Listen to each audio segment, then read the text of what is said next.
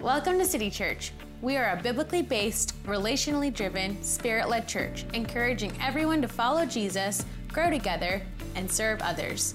We're excited to share this sermon with you today, and you can always find out more about us online at citychurchcville.com. We are kicking off our summer series today, and will consist of four standalone sermons to help you have a, a very enjoyable summer and uh, reflecting on some scriptural truths that'll make you most of the that'll make most of the summer connecting with the Lord. And today we are going to talk about rest. Talk about rest. And I am looking forward to rest this afternoon, even though it's July 4th. I am going home. I live, I live up in Forest Lakes. As soon as we are done here, I am headed to the pool for at least three or four hours. I'm going to give myself a good soak, and then I'm going to stand in front of a grill and make some great food, and I'm going to watch fireworks, and that's going to be my fourth. Are you with me? Everybody about there? Right. Okay that's what we're going to do for the fourth, and I'm looking forward to it. My kids are looking forward to it. But uh, as Pete just said, my family and I are in transition, and I can honestly say that the last few months have been extremely hectic. I think everybody here has had transitional moments in your life before. We know how busy that can get. Uh, finishing well here at City Church, packing a house, finding a new place to live, uh, learning a new job, getting all the logistics of the move together. It, it's a lot. It's a lot. And I think everybody here has, has, done that before, but in the midst of all that, last week we took 14 students to our sectional youth camp in Gore, Virginia. And that was, we just got back Friday night, and that was a very long and very hot week. You think you are hot now. I don't know what it is about Gore, Virginia, but it's up in the mountains. But for some reason, the elevation there works differently than any other place on the planet because the higher you go on that mountain, the hotter it gets. I don't know if it's the presence of God. I don't know if God is smiting somebody there. I don't know what's happening, but it is hotter as you go. And the first day that we had in that camp, it reached 104 degrees, and there were 300 teenagers running in an open field playing games. And I'm just sitting here watching them going, My goodness, I'm going to pass out just looking at this. But luckily, I'm old, I'm an adult. I get privileges that they don't. So I got to sit under a tent with a snow cone as I watched them flip tires through a field. It was amazing. I had a lot of fun. But it was, it was a good week. Um, it was a little different for me. I got to do security this week instead of being a counselor, which was something different. I've never done that before.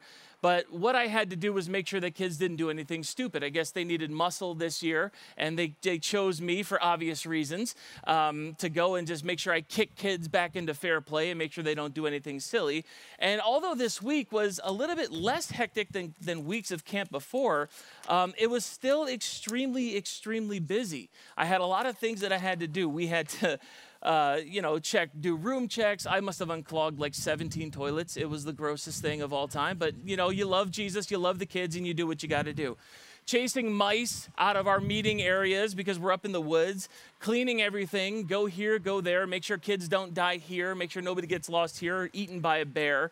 You know, every five seconds that I thought I would have a moment to relax, there was something else I had to do because I had something connected to me all week long. It dangled around my neck.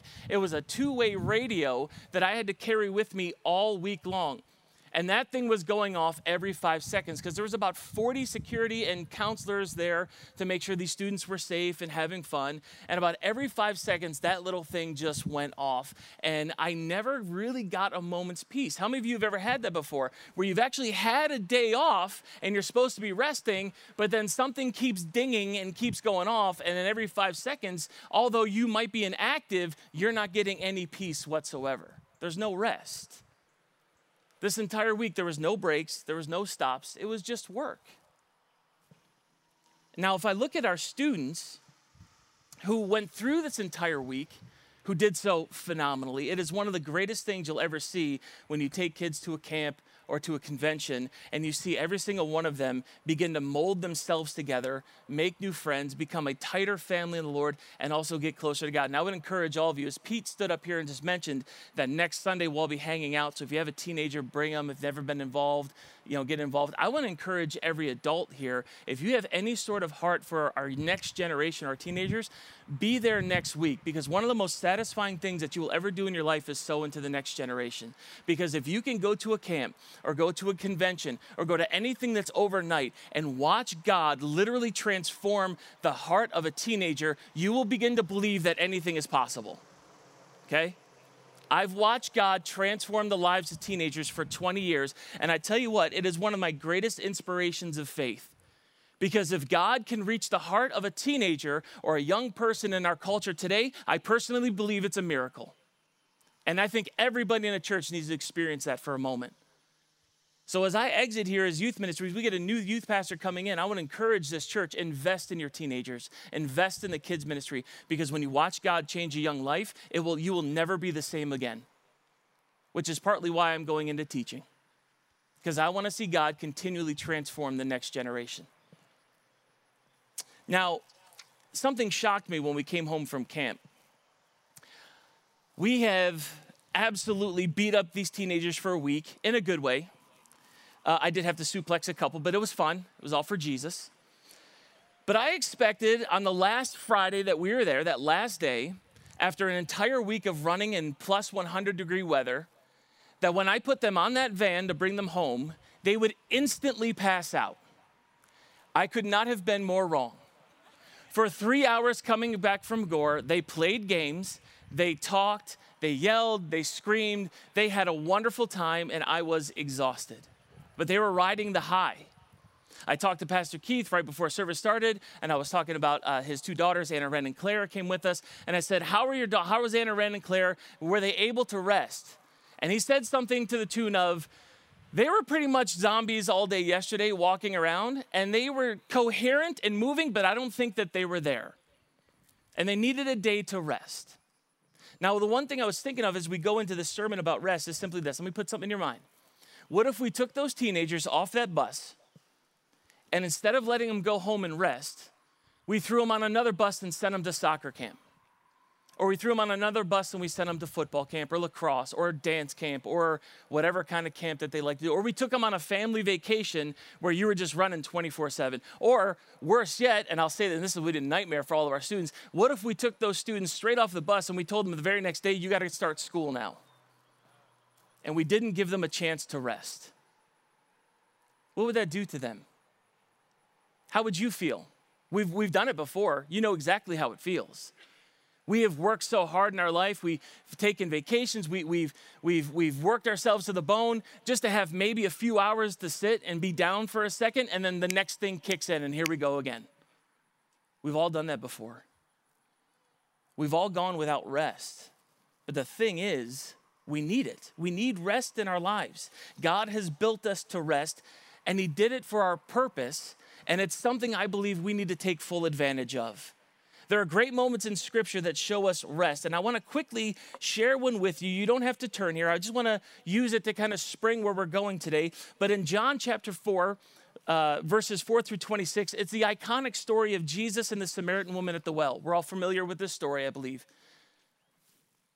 Verse 4 through 6 says this Speaking of Jesus, now he had to go through Samaria. Pause button right there. He didn't have to go through Samaria. Samaria, as we know, was a place that Jewish people did not go, especially Jewish rabbis. It was considered sinful to even step foot on the land of Samaria. So when the Jews had to go from Judea around to the Galilee or to Capernaum to get to the northern part of, of Israel, they actually took the extra route and they walked around Samaria because they were not even allowed to walk through it. To walk through it was sinful, was shameful, and you are identifying with sinful people if you walk through. Jesus didn't have to walk through it. He could have walked around like every other Jewish person would have done. He decided to go through it. But John records that for us as saying now he had to go through Samaria. So he came to a town in Samaria called Sychar, near the plot of ground Jacob had given to his son Joseph. These were Jesus' direct relatives. Jacob's well was there, and here's the key part. And Jesus, tired as he was from the journey, sat down by the well. It was about noon. We need to look intently at the words of verse 6. Hear them again.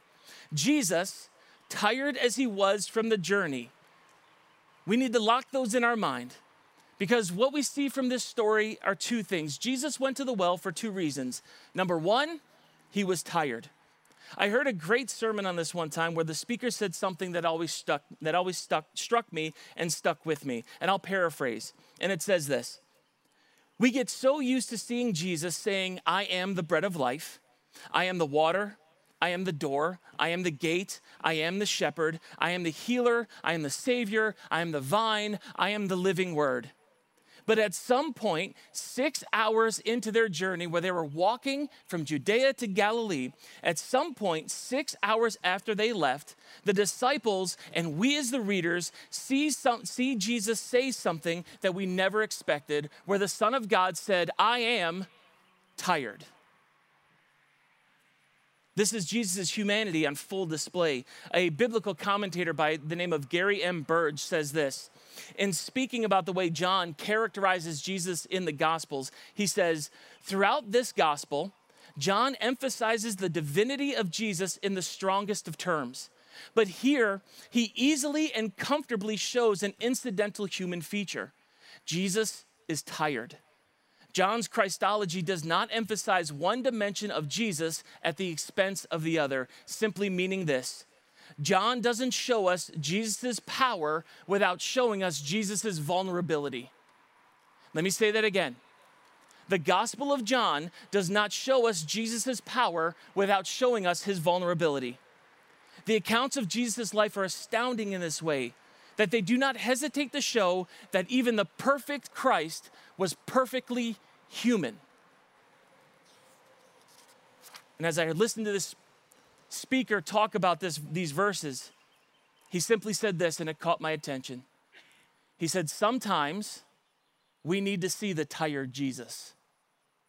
Sometimes we need to look in the Gospels and see that Jesus himself was tired. So, number one, Jesus went to the well because he was tired. He was exhausted from the walk, but more than likely, he was also exhausted at the disciples bickering with one another and missing the whole point of everything that they were doing. Seriously, read the verses before and after that, those verses, and you will see Jesus absolutely lighting up his disciples for missing the point. He's exhausted mentally, physically, emotionally, and totally in his body. So he goes to the well to sit. Number two, for sitting at the well, was Jesus was there for a divine appointment.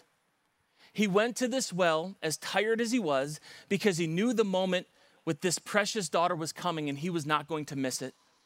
This conversation had been written, written from the beginning and he was going to be there. Even in his exhaustion, Jesus was doing the will of the Father.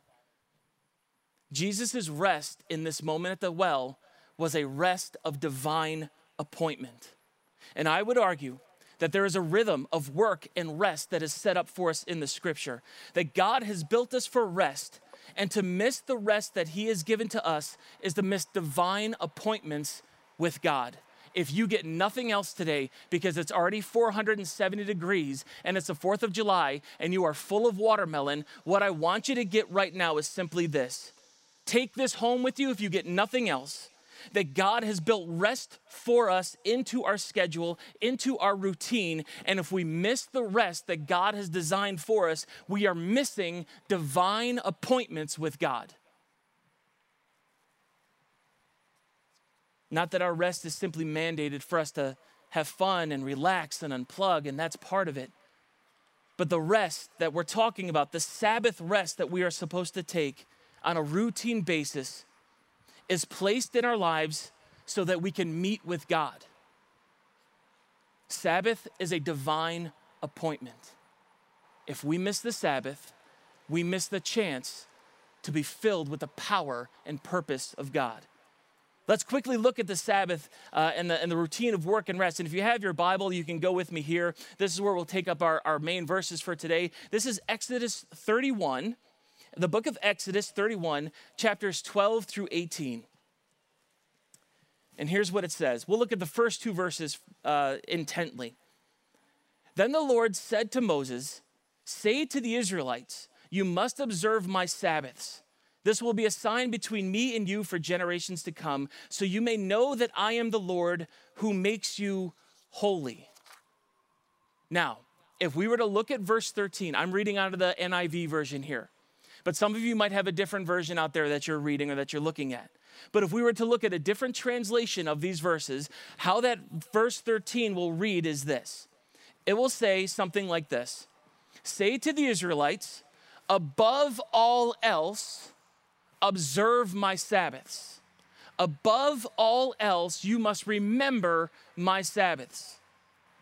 In chapter 25 of Exodus, if you start reading at chapter 25, which I would encourage you to do, read from chapter 25 all the way up to this moment in verse in chapter 31.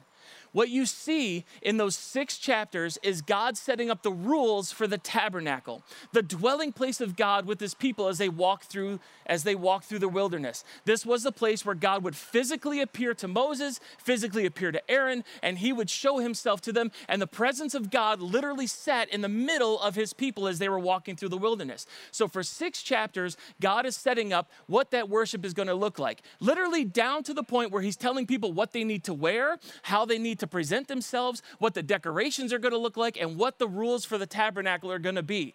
And God gives them this as a forerunner to the temple that will be built. So this is a serious moment that's happening here.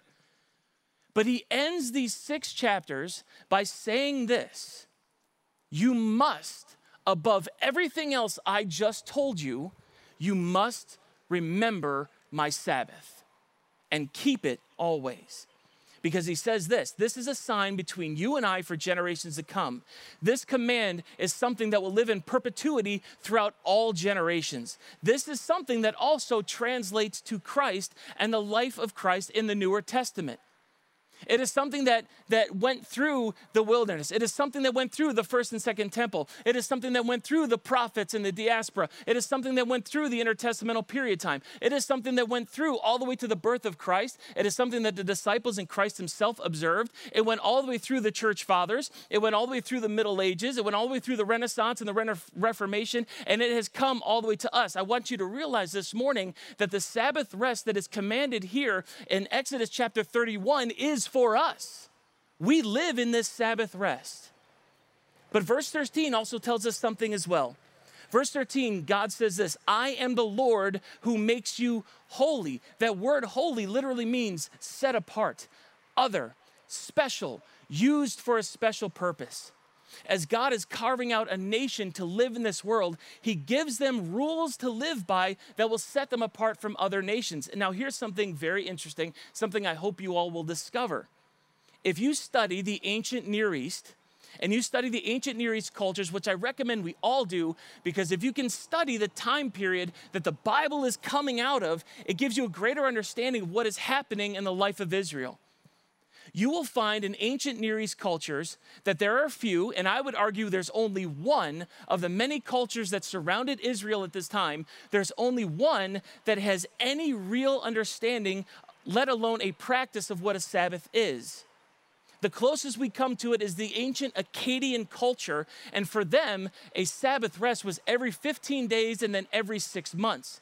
But it was nothing close to the detail, to the perfection, and to the requirement that God had set out for his children.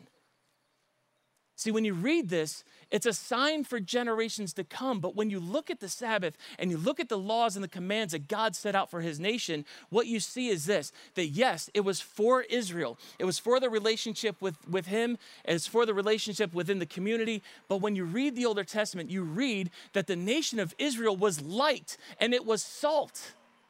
They were supposed to be a, a fixed piece in the world that every nation can look at and observe. The idea, I preached on this a few months ago, but the idea of salt and light is not something new that Jesus brought out. It was something that the nation of Israel had been living for thousands of years before Jesus showed up. So when God gave them these laws and this, especially this Sabbath command, it was a sign not just to Israel, but because they were to live in it, it was something that every nation that surrounded them would look at. Now, think about this for a minute. Think about our culture even today. To not work on a day, to let a day go by where no work is done. Think about the culture they lived in. Very literally, if you didn't work, you didn't eat. If you didn't work, you didn't have bread. So to skip a day of work meant the possibility of starvation or going without. This idea was unheard of. In fact, if you go back to Exodus chapter 23, you read that not only God demanded a seventh day rest, but you'll also read something phenomenal that God demanded a seventh day rest for the entire, a seventh year rest for the entire land of Israel. Imagine this for a moment. The entire nation of Israel did not cultivate the ground, they didn't plant, they didn't reap, they didn't sow, they didn't touch the land for an entire year. But they still had more than enough. You think about that for a moment. They wouldn't, they wouldn't plant, sow, reap, they wouldn't work for a year, but God always provided more than enough for them. And the nations would look on at this in amazement. Why did God do this? Here's what I can observe in our culture, especially in the lives of teenagers we get rewarded for craziness, right? We get rewarded for being busy. How many conversations have you heard where somebody just goes, Oh my goodness, I'm so busy right now. Things are so unbelievably crazy. We're doing this, we're doing that. I'm working. My kids are here, my kids are there. We're doing this. We got a new dog, we got a new puppy. We're doing this, we're doing that. And it's like, when those conversations happen, it's a badge of honor that somebody is wearing that they are exhausting themselves to the point where they can do nothing else in their life. And I hear those conversations and I just biblically want to scream because I just want to go like, you were not designed for that. Yes, were we designed to work hard? Absolutely. Is there anything wrong with hard work? No, not at all. Not at all. But if you work yourself so much to where your, net, your response or your opening statement to somebody is, man, life is so crazy, I'm telling you what, you might be doing it wrong. And in fact, our God would tell us you're doing it wrong. Because here's the thing every bit of that statement is rooted in self reliance. No matter how much somebody, I've ever heard somebody say, you know, we're so busy, we're so crazy, but God sustains us. We're so busy, we're so crazy, everything's going, but God has given us strength. Yeah, I don't know. Because of what I read biblically is God has designed you to rest. And if you're not resting, you're walking outside of the design that God has built for you. Is God really the one sustaining you? Or are you, are you running on self reliance and you just either don't want to admit it or you're not aware of it? See, we are broken and we are bent, and we live in a way where we are reliant on ourselves instead of the presence, the power, and the graceful rhythm of God. God knew that we would be bent to self reliance, and He knew that we would be prone to forget His goodness and His grace to forget that it was His strength and His Spirit that sustains us. And so He said, You are going to take a day off to remember who I am. See, one of the points of the Sabbath is that we do not become self reliant, but we're always leaning into the power and the presence and the grace of God. And not only that, but here's what always gets me every time I study this.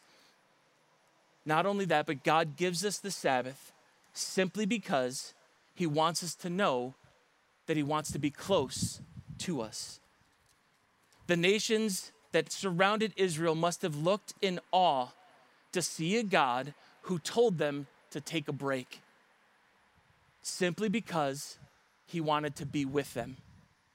God wants us to take a break, not just for our health, not just our well being, but also that we would remember Him to be close to him. Church, I would ask you very simply how soul filling and how beautiful is that statement?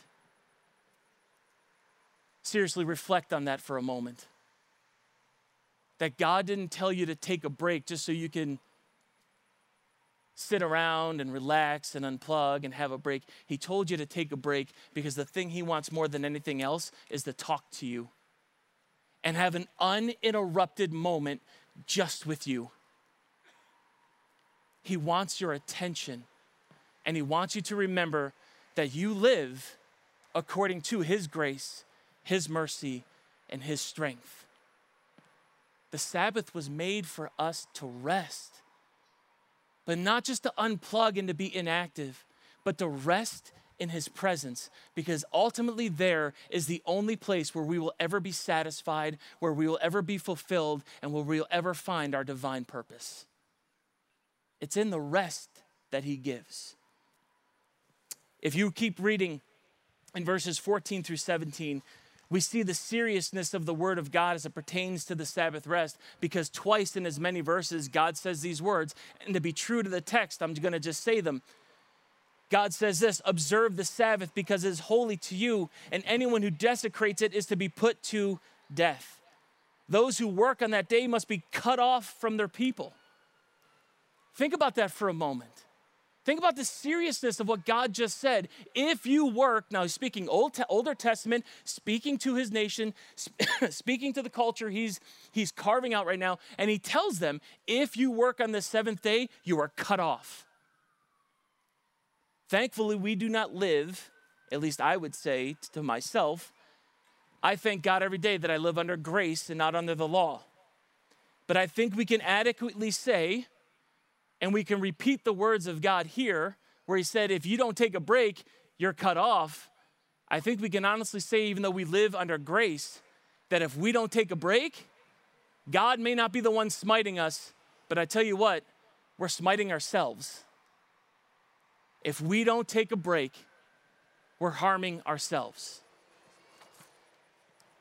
How many people do you know that wear themselves out because they don't know how to rest?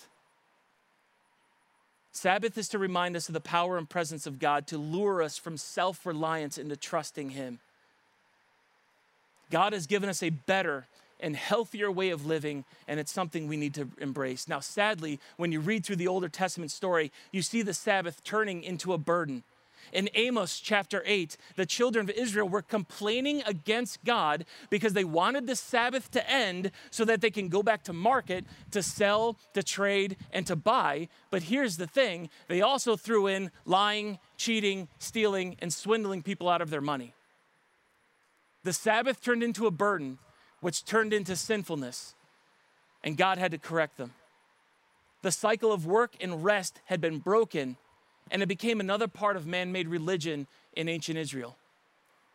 And you know, you think that sounds silly, but how many of you have ever been on vacation or had a day off, and all you could do was think about the work that was waiting for you when you got back? Let's be honest with it.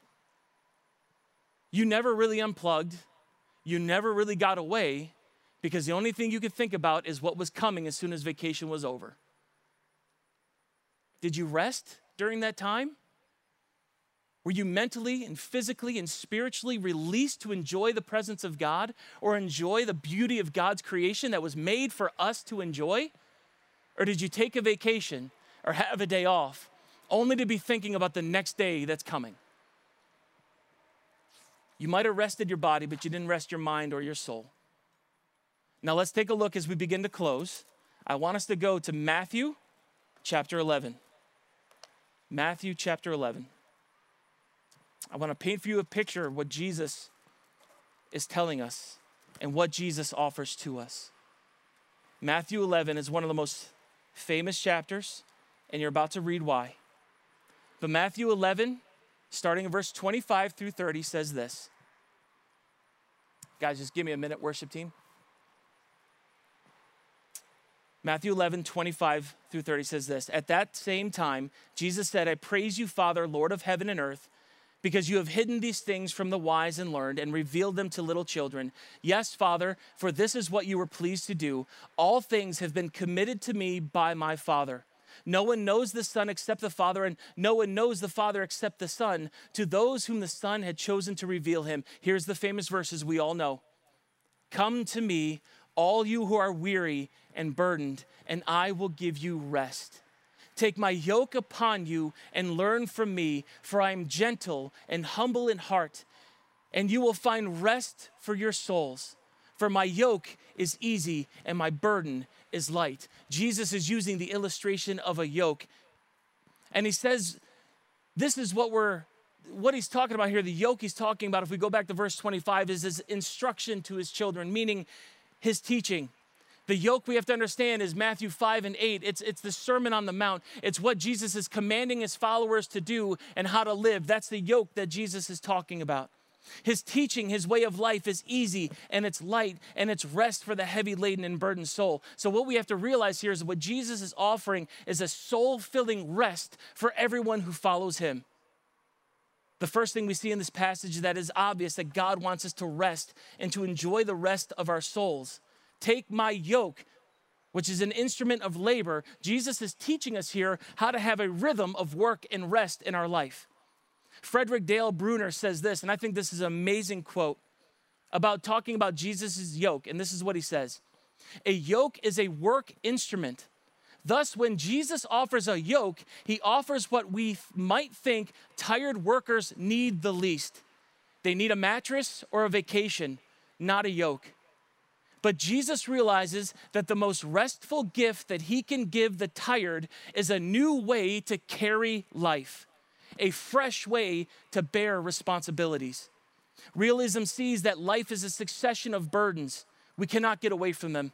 Thus, instead of offering escape, Jesus offers equipment.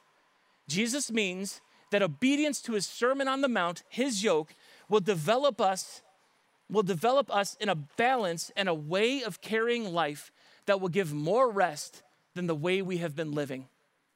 This quote rings true. I know for myself, the older I get, the heavier things become. The older I get, the further I go in life, the more responsibilities I must lift. When we put a yoke of faith on the yoke of the burdens we carry in this day to day life, it seems like one more thing that we have to carry. But when we look at Jesus and we look at the illustration of what he's saying, the context of what he gives, we see the power and the beauty in, the, in his words and the work and rest that he's offering. First thing we have to understand is what is Jesus comparing this to? Give me five minutes and then we're, we're to go.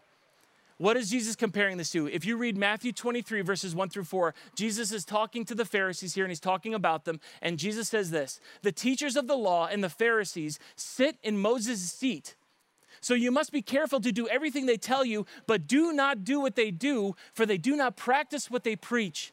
They tie up heavy, cumbersome loads and put them on other people's shoulders, but they themselves are not willing to lift a finger to move them. See, the Pharisees had created an extra load of religion for people to carry, and it was wearing them out. People could not carry the burdens that professional law followers were carrying. The Pharisees were piling onto an already long list of laws in the Older Testament, making it nearly impossible to live a holy life, and they were crushing the people they were supposed to be helping. Now, what Jesus says is they don't even lift a finger, and the illustration is simple, especially when we look at it in the, in the context of a yoke. What he was saying is that the burdens were tied up, that they were thrown on the backs of people, and it was weighing them down. And when Jesus says they won't even lift a finger, what he's literally saying is that they won't even walk over, put their, ba- put their finger on the load, and help them to lift the burden, even with their smallest finger. The Pharisees were giving them a load to bear, but nothing to help them bear it. But Jesus comes in and says, My yoke is easy, my burden is light. If you look at Matthew 29, it says that Jesus says this I am gentle and humble in heart. Again, if we look at another translation of the word humble, it means lowly. Now, the image, and I want us to see this as we begin to end. Worship team, you can begin to come. Thank you, guys. I want us to see the image that Jesus is putting into our mind when he says the word lowly, and he's using it in context of a yoke. Hear me when I say this. The image Jesus is putting into the minds of his hearers is this that the yoke that he gives is a yoke built for two, not for one. That when you are yoked, you are yoked with Jesus. That he humbles himself he gets down lower than you are and he slogs through the mud and the burdens while you carry the yoke that he's asked you to carry. He is the one lifting you up. He is the one who gives you strength. He is the one who's teaching you how to work, how to rest, how to live. In short, what Jesus is saying is that as I the yoke I give you is a is something you must bear. It's something you must work with. We know that that we have to work and we're going to be working. But what Jesus says is that the work that he gives you to do, he is the one who will sustain you through it. He is the one one who will give you rest while you're doing it, and He is the one who will carry the burden with you and for you. That's the difference between what the Pharisees were offering and what Jesus was offering. The Pharisees will watch you work, but Jesus was going to work with you. Jesus requires us to work, to toil, to put our hand to the plow of life, and to roll up our sleeves. But Jesus follows the law of the Old Testament, and he also commands that we rest and we will rest for a moment for that.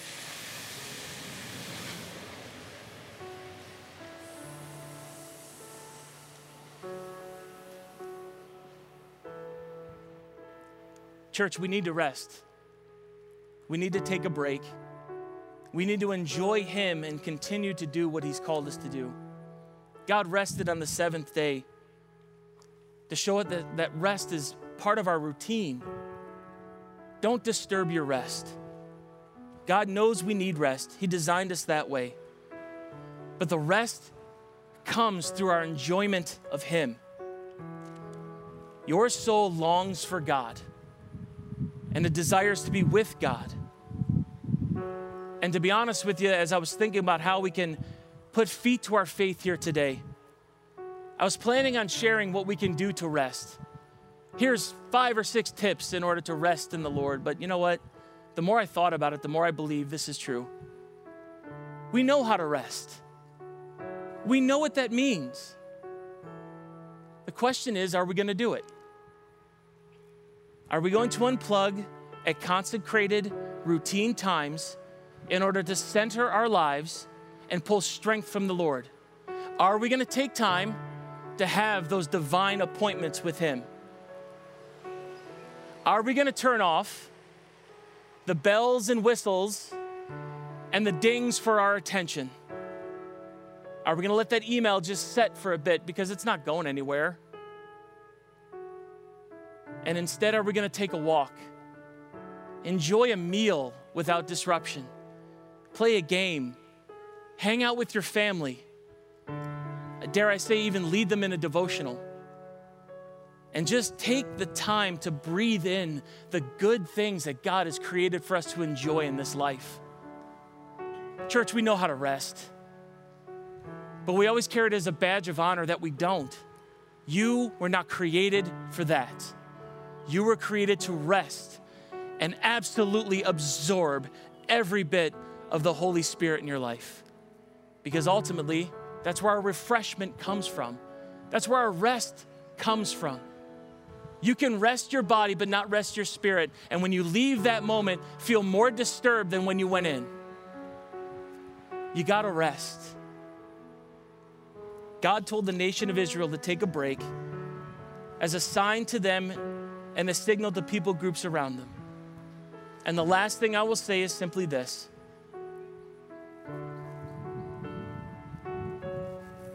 As a youth pastor, I watch teenagers carry burdens I don't think they were ever designed to carry. We work teenagers so hard in our culture. And we do that because, let's face it, we want them to graduate high school and have a future. But I watched 300 teenagers this week absolutely cut loose from every single requirement and responsibility on their life and just enjoy being kids. And for a week straight, they never stopped smiling. And even though they were exhausted in their body, they had these divine moments with God and they were absolutely refreshed. we need to take time to refresh ourselves. Refresh ourselves in His presence. Have those divine appointments. The world needs to see Christians that are fulfilled in their walk with Christ. And we do not look fulfilled when we are stressed, when we are burdened, when we are so crazy busy that we don't have five seconds just to breathe that's not a good witness to this world. This world needs to see Christians who are fulfilled and who are rested and who have something to offer a world that is in chaos. Would you stand with me? Thank you guys so much. I know that was a little bit longer this morning. I know you're hot. I know you're tired, but hey, it's the 4th of July. What a better day to go and take a rest, right? We can do it today. We got to take time to rest in Him, to be filled in Him, to offer ourselves wholly to Him so that we may be overflowing with His grace and His presence. Let's pray.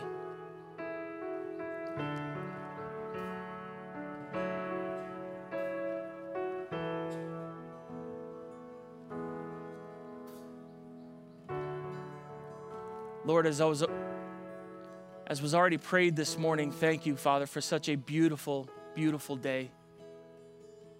Lord, help us enjoy it. Help us escape today, not just from the cares of this life, or not just from the burdens we carry, but Lord, help us escape into your presence. Father, we sang this morning of how good you are. You are so good that you told us to take a break you told us to meet with you. And we stand this morning in complete awe and wonder and in love with the God who tells us to relax. And we can do so because we trust you. Father, help us today to rest in you, not just for our bodies or for our souls, but Lord, help us to rest in the fact that you hold us in your hands that everything we face, everything we go through, every trial, every temptation, everything that is demanding our time and our attention, Father, you've seen it already. And you have conquered it. Lord, we can rest forgiven in you, but we can also rest and trust you that you hold us and you hold our families and you hold our children in your hands. So, Lord, we don't have to work ourselves to death. We don't have to be filled with anxiety or worry because we trust you. So, Lord, help us lean into your presence this morning. Help us to trust you. Help us to rest in you. And Father, may our souls be satisfied by your presence. Father, we thank you for the freedom that we've been given. We thank you for the 4th of July, that indeed we do live in a country where we can worship you under the open sky without fear. Father, let us take advantage of the freedom that you've given us, that we will run after you. Jesus, we love you. We praise you. We thank you for the rest that you've given to our souls. Help us this summer to take full advantage of it. And we ask this in Jesus' holy, precious name.